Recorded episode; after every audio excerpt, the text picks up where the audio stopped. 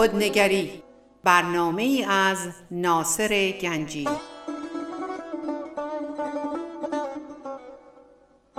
آینه چون نقش تو بنمود راست خود شکن آینه شکستن خطا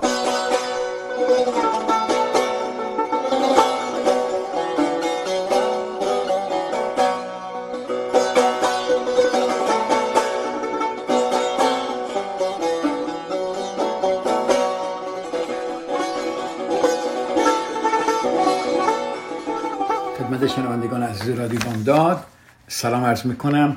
روزتون بخیر. ناصر گنجی هستم و به برنامه خودنگری خوش آمدید. ما در چند هفته اخیر درباره احساس گناه صحبت کردیم و الان داریم درباره قربانی و ناجی در احساس گناه که قسمت چهارمشه داریم صحبت می‌کنیم. یک نوع افرادی باعث گناه احساس گناه در شما میشن. ما گفتیم به اینا میگیم قربانی. قربانیان تقلبی کسانی که نقش بازی می‌کنن و به ما احساس گناه میدن. حالا خیلی جالبه. احساس گناه باعث میشه که بعضی وقتا ما دروغ بگیم. مثال قشنگی براتون می‌زنم. من یکی یکی از دوستان ما با همدیگه دوست بودیم و یک روز من به یک شام دعوت شده بودم. و می‌دونستم که این دوست من به همون مهمونی دعوت نشده. دوست من از من پرسید که امشب چی کار می‌کنی؟ من به خاطر احساس گناهی داشتم به خاطر که فکر می‌کردم قربانیه دلم نسوزه براش دروغ گفتم. گفتم نگفتم من دارم میرم مهمانی. می‌بینید این احساس این چون من نیاز به احساس گناه نداشتم بنابراین من دروغ می‌گفتم. چرا؟ احساس مسئولیت برای شادی یا برای ناراحتی رو می‌کردم. و پیش خودم می‌گفتم ابی نداره یه دروغ مسئولیتی من نمی‌خوام. این بدونه که من دارم همچون مهمونی میرم. فقط کمی ساده تر برای من بود که این کارو بکنم. کسانی از ما که در سفر دائمی احساس گناه به سر می‌برن. بعضی از ماها هرگز ما گمان نمی کنیم که چقدر ما دوست داریم در نقش قربانی تقلبی به سر ببریم. نقش قربانی تقلبی. درباره من خیلی صحبت کردم قبلا. شما می‌تونید مراجعه کنید به فایل های من در اون موقع. و یک احساس بالای مسئولیت پذیری باعث میشه که احساس گناه برانگیخته شه و اگر ما به اون احساس ندیم احساس گناه بر ما چیره میشه. ببینید احساس مسئولیت پذیری که احساس گناه برانگیخته میشه و اگر ما به اون مسئولیتی که برامون احساس مسئولیت برامون اومده انجام ندیم ما احساس گناه می‌کنیم. مثلا تلفن زنگ می‌زنه. شما دیدید غذاتون می‌خورید. می‌دونید می تلفن برمیدارید جواب می‌دید چون احساس گناه می‌کنید که من باید تلفن جواب بدم. پس اگر به تلفن جواب ندهیم وقتی یک قرار نهار رو کنسل کنیم احساس گناه می‌کنیم. حالا یک کاری برای شما پیش اومده احساس گناه نداره. زنگ می‌زنید من نمی‌تونم بیام.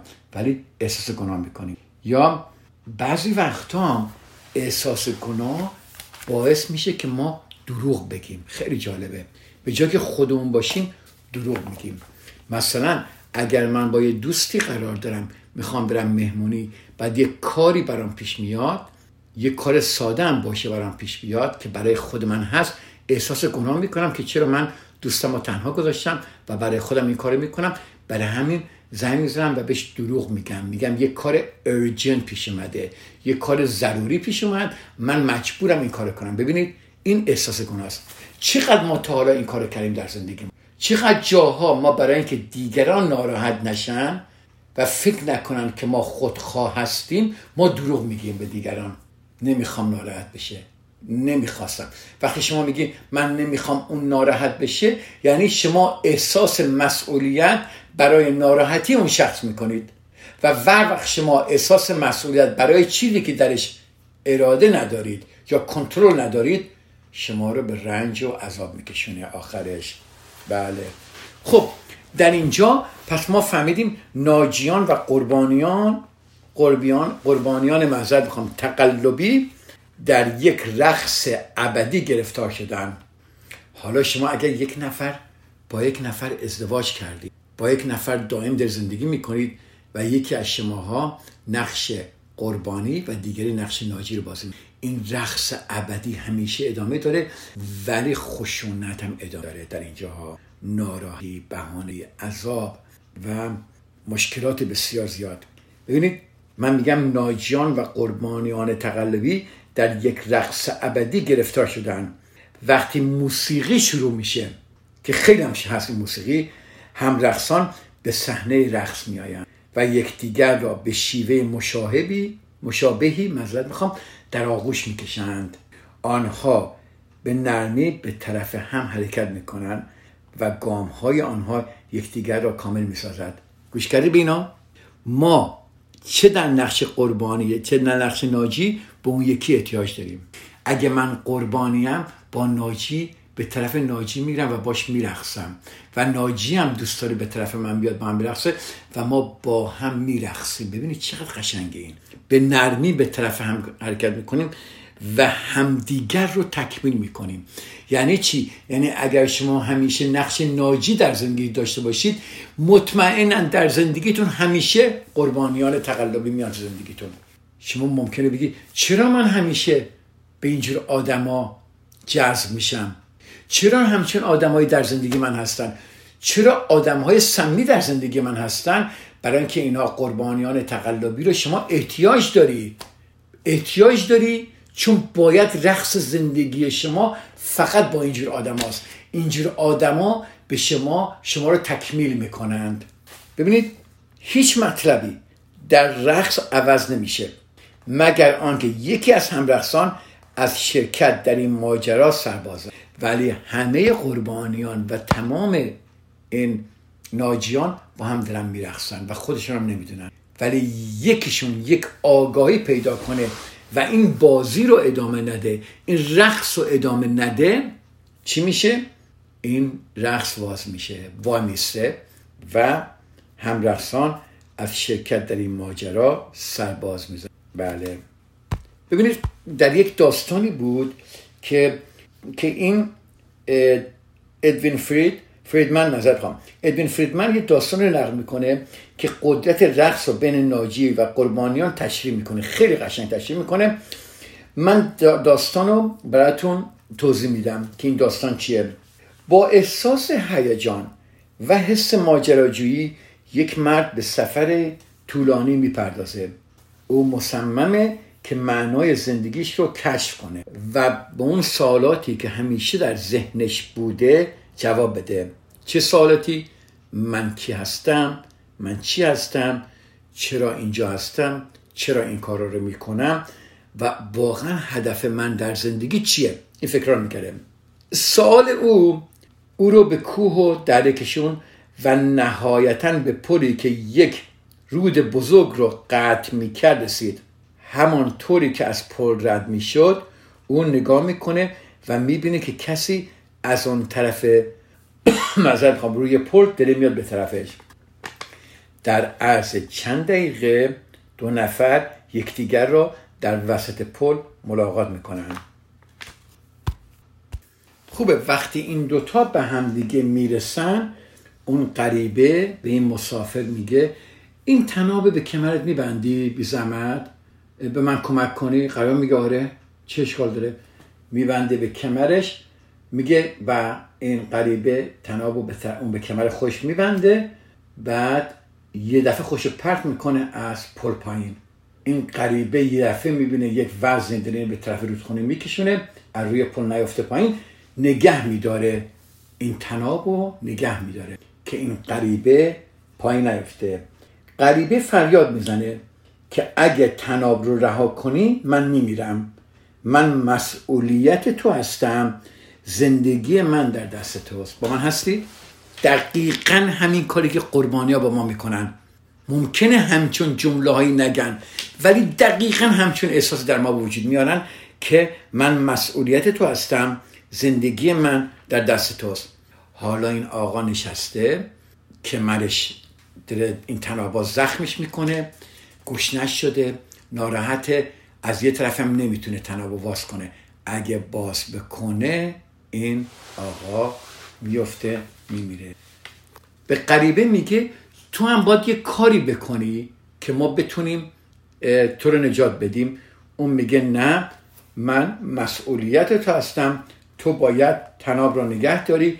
اگر این کار رو نکنی من مطمئنا می‌بینم زمان میگذره این مرد گرسنه و خسته تر از قبل میشه. نگهان یه فکری به ازش می‌رسه که که همه کارها رو این داره انجام میده و غریبه کاری برای خودش نمی‌کنه. میگه یه کاری بکن حداقل. همه کارها رو من کردم. تو حداقل یه کاری بکن که اون میگه من قوی نیستم زندگی من در دست توست و اگر رها کنی من میبیرم و مرد پاسخ میده آره من مسئول هستم من پای حرفم میمونم. ببینید همچون احساسی ما می‌گیریم. کسانی که قربانی هستن در زندگی ما هستن و ما مسئول زندگی اینا میشیم دقیقا عین همینه. ببینید چقدر سخته. داریم از بین میریم ولی احساس مسئولیت برای دیگران می‌کنیم. بله. و بالاخره این رقص ادامه پیدا می‌کنه تا هر دو غرق میشن. هر دو میفتن تو خونه و غرق میشن. و انتهای ناجی و انتهای رقص ناجی و قربانی آخرش خشونت ظلم ناراحتی استراب افسردگی و ناتوانی. آخر همه اینها. اجازه بدید اینجا یک بریک کوچولویی بگیریم. عزیزان من من تا چند دقیقه دیگه برمیگردم و ادامه صحبتامو با شما عزیزان خواهم داشت. یک کمی خواهش می‌کنم تو این بریک فکر کنید روی حرفای من می‌زنم. مخصوصا در مورد اینکه ناجی و قربانی که آیا ما هستیم نیستیم بودیم نبودیم یا کسانی رو می‌شناسیم که در این نقش هستن. من تا چند دقیقه دیگه در خدمت شما عزیزان خواهم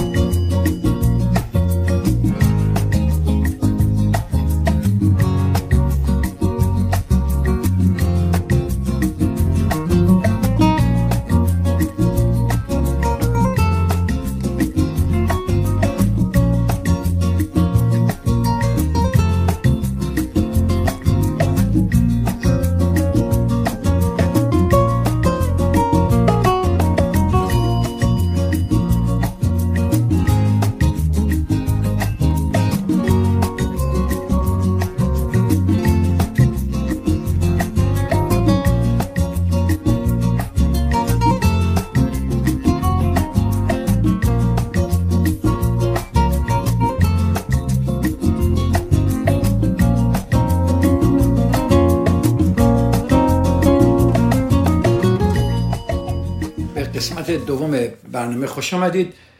خب پس شما اینجا قربانی و ناجی رو شناختید درباره احساس گناه. خیلی ما صحبت کردیم و شما دیگه تعریف احساس گناه رو می‌دونید چیه.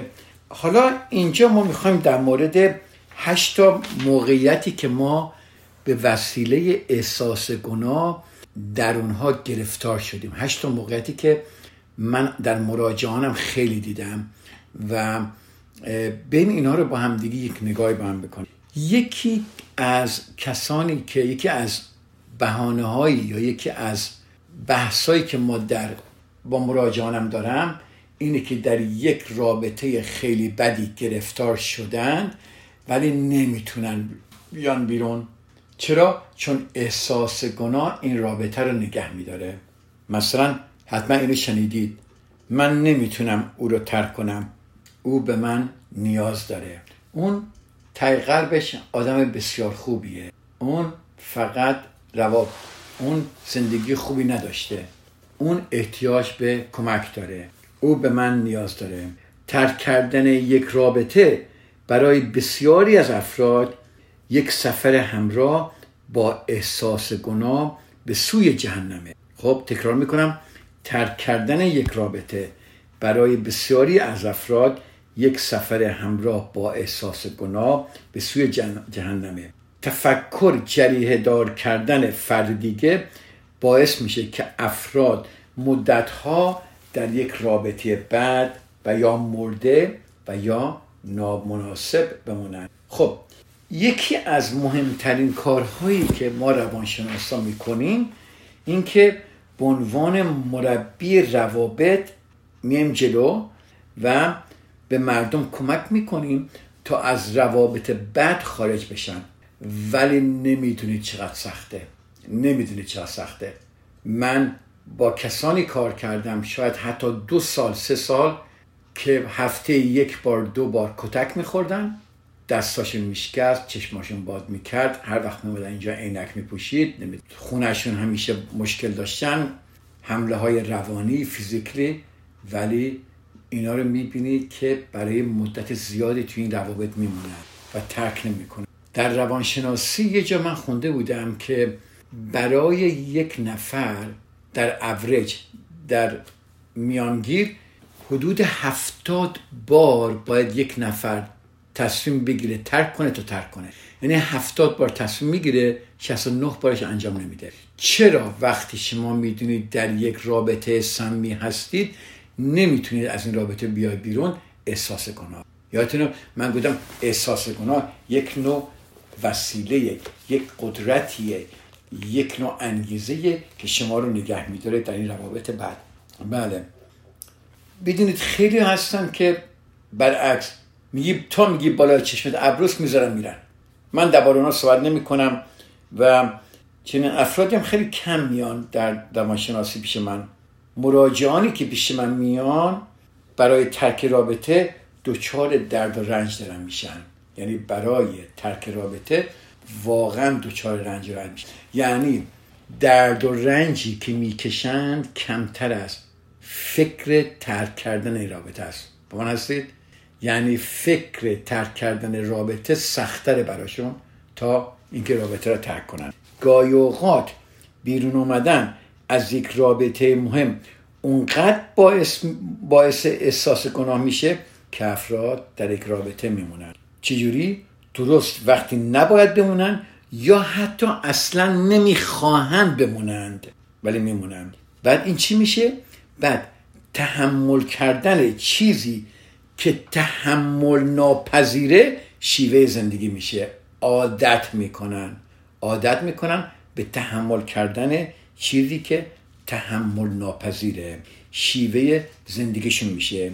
رویا پردازی در مورد ترک کردن رابطه افکار اونها رو پر می‌کنه. همیشه رویا می‌پردازن که من اینو ترک کردم من اینو ورش کردم که من می‌خوام این رابطه رو ترک کنم. حالت رویا براشون میشه. پس تحمل می‌کنن.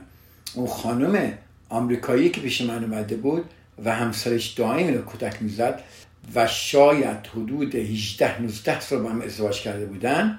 این خانم چرا هنوز نمی‌تونست از این ازدواج بیان خیلی جالبه. دو سال با من کار کرد. پس رویا میزه می‌پردازن که من این ترک می‌کنن ولی همینجوری در اینجا میمونن بعد بهونه هایی که برای خودشون میارن که این دردها رو تحمل کنن در این رابطه های سمی بمونن مثلا میگن خب اگه کسی دیگر پیدا می‌کردم رابطه برقرار می‌کردم. اون وقت می‌تونم از این رابطه خارج شم. خب میگن این حرف زشته اما فکر می‌کنم اگه میمرد من راحت می‌شدم. یا این چیزهایی که من شنیدم اینجا و در این روان در با مراجعانم مثلا میگه من همیشه در مورد یک زندگی بودن وی رویا در مورد ترک کردن زندگی اون رویا پردازی می‌کنم. چی می‌شد که اگه ناپدید و گم می‌شد. اگر شما عزیزان یا کسانی رو می‌شناسید که در, در یک رابطه بد و غلط گیر کرده اند سلامت احساسی و فیزیکی خودشون رو صد درصد به خطر انداخت. در رابطه های سمیمودن صدمه می‌زنه. صدمه به روح شما به روان شما به بدن شما و کلا صدمه شدید می‌زنه. اگر رابطه شما رضایت بخش نیست من یه چند تا سوالاتی می‌کنم تا تصویری از اون که وضعیت سلامت شما رو نشون میده به دست بیارید. سالا خواهش کنم اگه دوست دارید سالا رو اینجا بنویسید. من خیلی آروم میگم. سال اول آیا شما آنقدر در روابط خود بدبخت هستید که احساس افسردگی ناامیدی و یا کسالت می‌کنید؟ آیا عادات خوردن شما عوض شده؟ آیا وضع از دست دادید؟ آیا چاق شده اید؟ برای اینکه گرسنه نمیشید یا پرخوری می‌کنید. آیا الگوهای خواب شما به هم خورده؟ متفاوته. آیا علاقه خودتون رو به کارهای جالبی که در گذشته می‌کردید از دست داده اید؟ آیا احساس خستگی و کسالت و کم انرژی بودن می‌کنید؟ آیا زیاد ناراحت میشید؟ آیا زود عصبانی میشید؟ آیا احساس ترس و استراب می‌کنید و قلبتان تون می‌زنه و دچار تنگی نفس میشید؟ آیا مشروبات الکلی می نوشید و یا از, یا, یا از مواد مخدر استفاده می‌کنید؟ آیا مشکل گوارشی که به نظر می‌رسه علت ارگانیک نداره دارید؟ آیا زندگی جنسی شما کمتر رضایت بخشه. ببین سال خیلی خوبه اگر به پنج سال یا چهار یا پنج تا از این سالهایی که بله گفته باشید به احتمال زیاد شما در یک رابطه سمی است و روابط شما سلامت سلامتیتون رو به خطر انداخت. من می‌تونم نه تنها به عنوان یک درمانگر که می‌بینه مراجعانش به لحاظ فیزیکی و احساسی رنج می‌برن و در روابط غلط میمانند بلکه به لحاظ تجربه شخصی هم من ناظر این موارد بوده هستم. اینو در رابطه که من زیاد نمی‌خوام در برش برم ولی قبل از ازدواجم حدود 38 39 سال پیش من در یک رابطه هستم. و احساس مسئولیت برای اون شخص می‌کرد اون شخص به عنوان یک قربانی و من به عنوان یک نجات دهنده یک قهرمان یک شوالیه سعی می‌کردم که یک کسی که بسیار در زندگیش صدمه دیده بود سعی می‌کردم که نجاتش.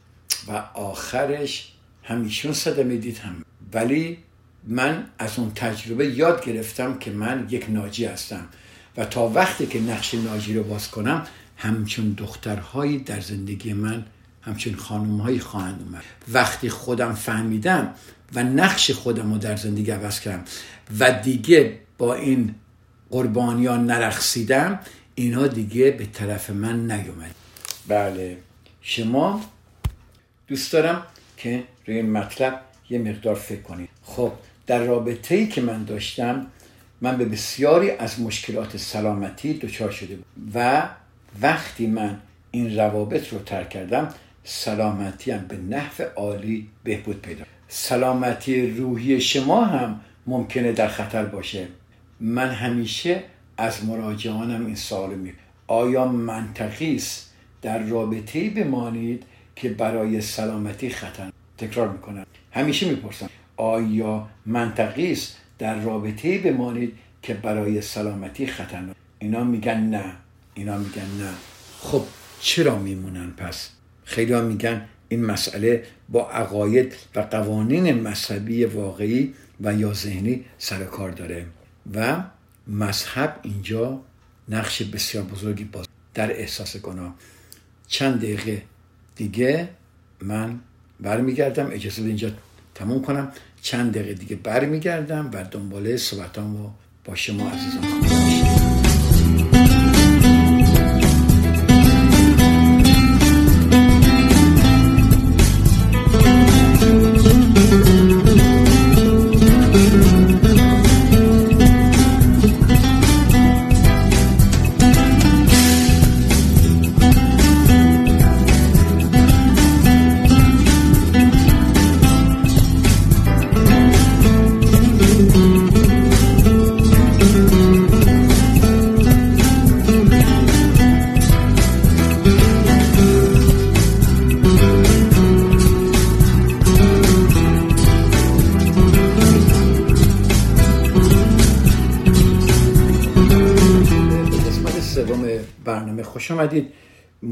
گفتیم که اینجا عقاید و قوانین مذهبی روابط بد و نگه میداره. خیلی عجیبه. قوانین و عقاید مذهبی باید ما رو آزاد کنه به ما آرامش در زندگی بیاره. ولی در روابط بد مخصوصا در ازدواج این نقش بزرگی بازی می‌کنه. من اینو در آدم های مذهبی چه مسلمون چه مسیحی چه بودایی چه هر مذهبی که دارن چه جود اینو من در اینا دیدم. یکی از کاپل هایی که من داشتم باشون کار می‌کردم و این خانم در یک رابطه بسیار سمی بود و اجازه مذهبش اجازه نمی‌داد طلاق بگیر این سالهایی که من از این کردم گفتم آیا فکر می‌کنید اگر رابطه رو ترک کنید خدا عصبانی میشه؟ آیا فکر می‌کنید خدا شما را به پیمان ازدواج متعهد می‌سازه. آیا فکر می‌کنید که خدا شما را تنبیه می‌کنه اگر رابطه رو ترک کنید؟ آیا, آیا دلیل میارید که اگر رابطتون رو ترک کنید کشیش یا جامعه کلیسای شما شما رو سرزنش می‌کنه و این خانم به سالها جواب بله داد و بهش گفتم دو تا از این سالها رو اگه جواب بله دادید برای شما میگم اگه آدم مذهبی هستید اگه این سالهایی که من از این خانم کردم از شما الان کردم اگر به دو تا از این سالها جواب بله دادید شما در یک رابطه احساس گناه گیر افتادید که از دلایل مذهبی ریشه می‌گیره اگرچه تبوهای مذهبی در مورد طلاق ممکنه یکی از بزرگترین دلیلا باشه که افراد در یک ازدواج غلط میمونن اما بار فرهنگی نیست نقش مهمی بازی کنه فقط مذهب نیست. فرهنگم اینجا به ما احساس گناه می‌تونه ببینید هیچ کس نمی‌خواد که یک بازنده طریق چون در یک رابطه بد میمونه ولی میگه اگر من جدا بشم طلاق بگیرم من شکست. هیچ که نمی‌خواد شکست بخواد بله. هیچ که نمی‌خواد که یک بازنده تلقی شه و افراد با یک زمینه تاریخی از روابط شکست خورده به عنوان بازندگان در داستانها و فیلمها و رسانه ها به تصویر کشیده میشن. دیدید؟ برید فیلم ها رو نگاه کنید سینما برنامه رو نگاه کنید. برای بعضیا بهتره که در روابط بدشون بمونن تا اینکه احساس گناه کنن. ببینید حالا اگر بچه ها درگیر باشن اینجا ممنوعیت, ممنوعیت فرهنگی دیگری علیه ترک یک رابطه بد وجود چرا؟ چون همسری که رابطه رو ترک می‌کنه برای جدایی خانواده مقصر شمرده میشه او به خودخواهی متهم برای اینکه به بچه ها اولویت نداره چقدر مردم زندگیشونو نابود کردن و در روابط سمی و بعد و پر از احساس گناه موندن که فکر کردن خاطر بچه هاشون تحمل کنن. هیچ چیز به نظر من بیشتر از این احساس گناه نمیده که فکر کنید به خاطر درد و رنج بچه هاتون مقصر هستید. وقتی بچه هاتون درد و رنج دارن واقعا احساس بدی. مخصوصا وقتی فکر کنید که دلیل درد و رنج بچه بچه های شما شما هستید. ببینید هوشیاری و آگاهی مذهبی و فرهنگی ما داریم درباره مذهب و فرهنگ صحبت می‌کنیم و از این استوره حمایت می‌کنه که چی؟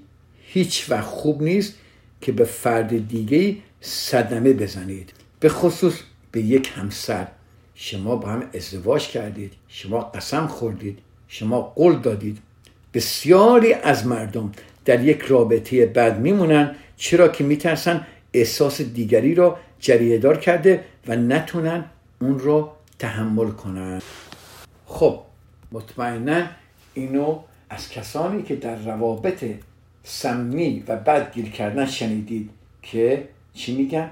خدا رو خوش نمیاد که کسی رو که احتیاج به من داره ترکش. نیاز. نیاز به من داره. این می‌توان گفت نیاز چسبی است که برخی از زوجها را در روابط بعد کنار یکدیگه نگه میداره بله افراد وقتی فکر می‌کنن که اگر کسانی را کسانی که به اونها احتیاج دارند ترک کنند دچار احساس گناه میشن. در یک ازدواجی که یک قربانی و یک ناجی با هم هستن یعنی چندین سال یک یکی از این زوج باعث خوشبختی دیگری بوده. یعنی مسئولیت خوشبختی اون شخص رو داره. و این شخص فکر می‌کنه که اگر من مثلا همسرم رو ترک کنم حالا بگیم یه آقایی باشه که اگر متوجه میشه که اگه امکان داره رابطه رو ترک کنه همچنان نمی‌تونه خودشو مرد خوبی بدونه ببینید من تا وقتی که در این رابطه سمی هستم مرد خوبی هستم. چون دارم به کسی که نیاز به من داره ازش مراقبت می‌کنم همین که من دقیقا همچون شخصی داشتم. همین که با این آقا کار کردم و دید که خوبی خودش وابستگی به رابطه خودش با زنش نداره با خانمش نداره ایشون توناست دقیقا فکر کنه و از این رابطه سمی خارجن. و نهایتا او تقاضای طلاق کرد.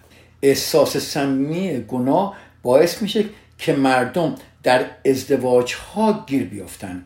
همچنین این احساس نقش مهمی در طلاق های مخرب و بحث انگیز داره اونها برای ترک ازدواجی که نیروی زندگی رو در اونها میمکه احساس گناه می‌کنن مردم اسنگی میمیرن. ببینید؟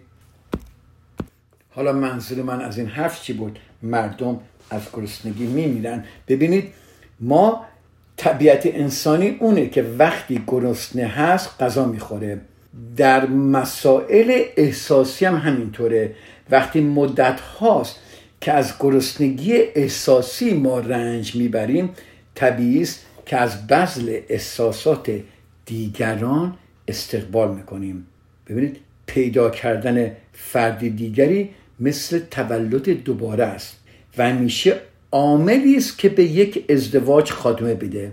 یکی رو پیدا می‌کنن اینا و به خاطر احساساتی که بهشون میدن اینها گرسنه احساسات بودن اینها به طرف اونها جلب میشه و به ازدواجشون خاتمه پیدا میشه.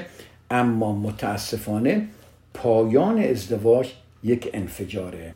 اگر اینو قشنگ خواهش می‌کنم گوش کنید وقتی زوج ها با هم با انفجار با بدونید با هزاران مشکل و وکیل کشی و نمی‌دونم دادگاه رفتن و تمام خانواده رو قاطی کردن و اینا هست اینا همه به خاطر احساس گناهه.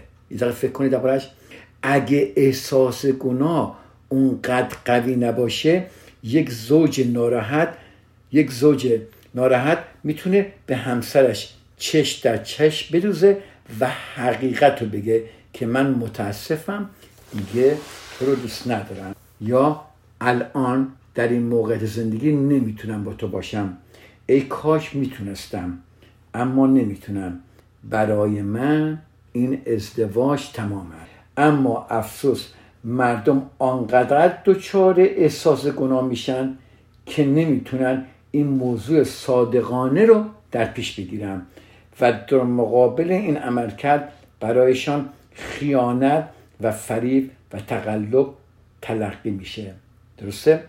اگر در یک رابطه به دلیل احساس گناه سمی گیر افتادید خواهش می‌کنم به دنبال صحبت های من گوش کنید من به شما نشون میدم که چطور بر احساس گناه غلبه کنید. طوری که بتونید احساس دلسوزی و شفقت برای خودتون داشته باشید. خودتون. شما به خودتون نیاز دارید. شما ناجی خودتون باد باشید. قربانی خودتونه. حالا منظور نیست که قربانی بشید ولی خودتون رو باید نجات پیدا کنید. خب من گفتم هشت موقعیت هست. این یکیش بود. رابطه بد رو ترک کردن. در موقعیت دوم که به بچه ها خط میشه میگیم من اما آنها بچه های من هستند این موقع دومه که من هفته دیگه براتون صحبت خواهم کرد. ببینید فقط یک کوچیک دربارهش بگم. والدینی هستن که کل دنیای اونها حول محور فرزندان آنها میچرخه. بر حال والدین باور دارن که تقصیر اونهاست. اگر فرزندانشون نمی‌تونن طوری بزرگشن که شهروندان مثال زدنی باشن. بله. خب سال من اینه. خب فکر کنید برای هفته دیگه آیا فرزندان شما بر زندگیتان حاکم هستند؟ اگر همچون چیزی هست احساس گناه در این کار انجام میده که هفته دیگه اینو میشکفم براتون که این موقعیت دومه از هشت موقعیت. همه شما عزیزان رو به خدا میسپارم و هفته دیگه ادامه برنامه رو اما آنها بچه های من هستند دنباله خواهیم گرفت. خدا نگهدار. رادیو بامداد صدای ما و شما با زبانی آشنا.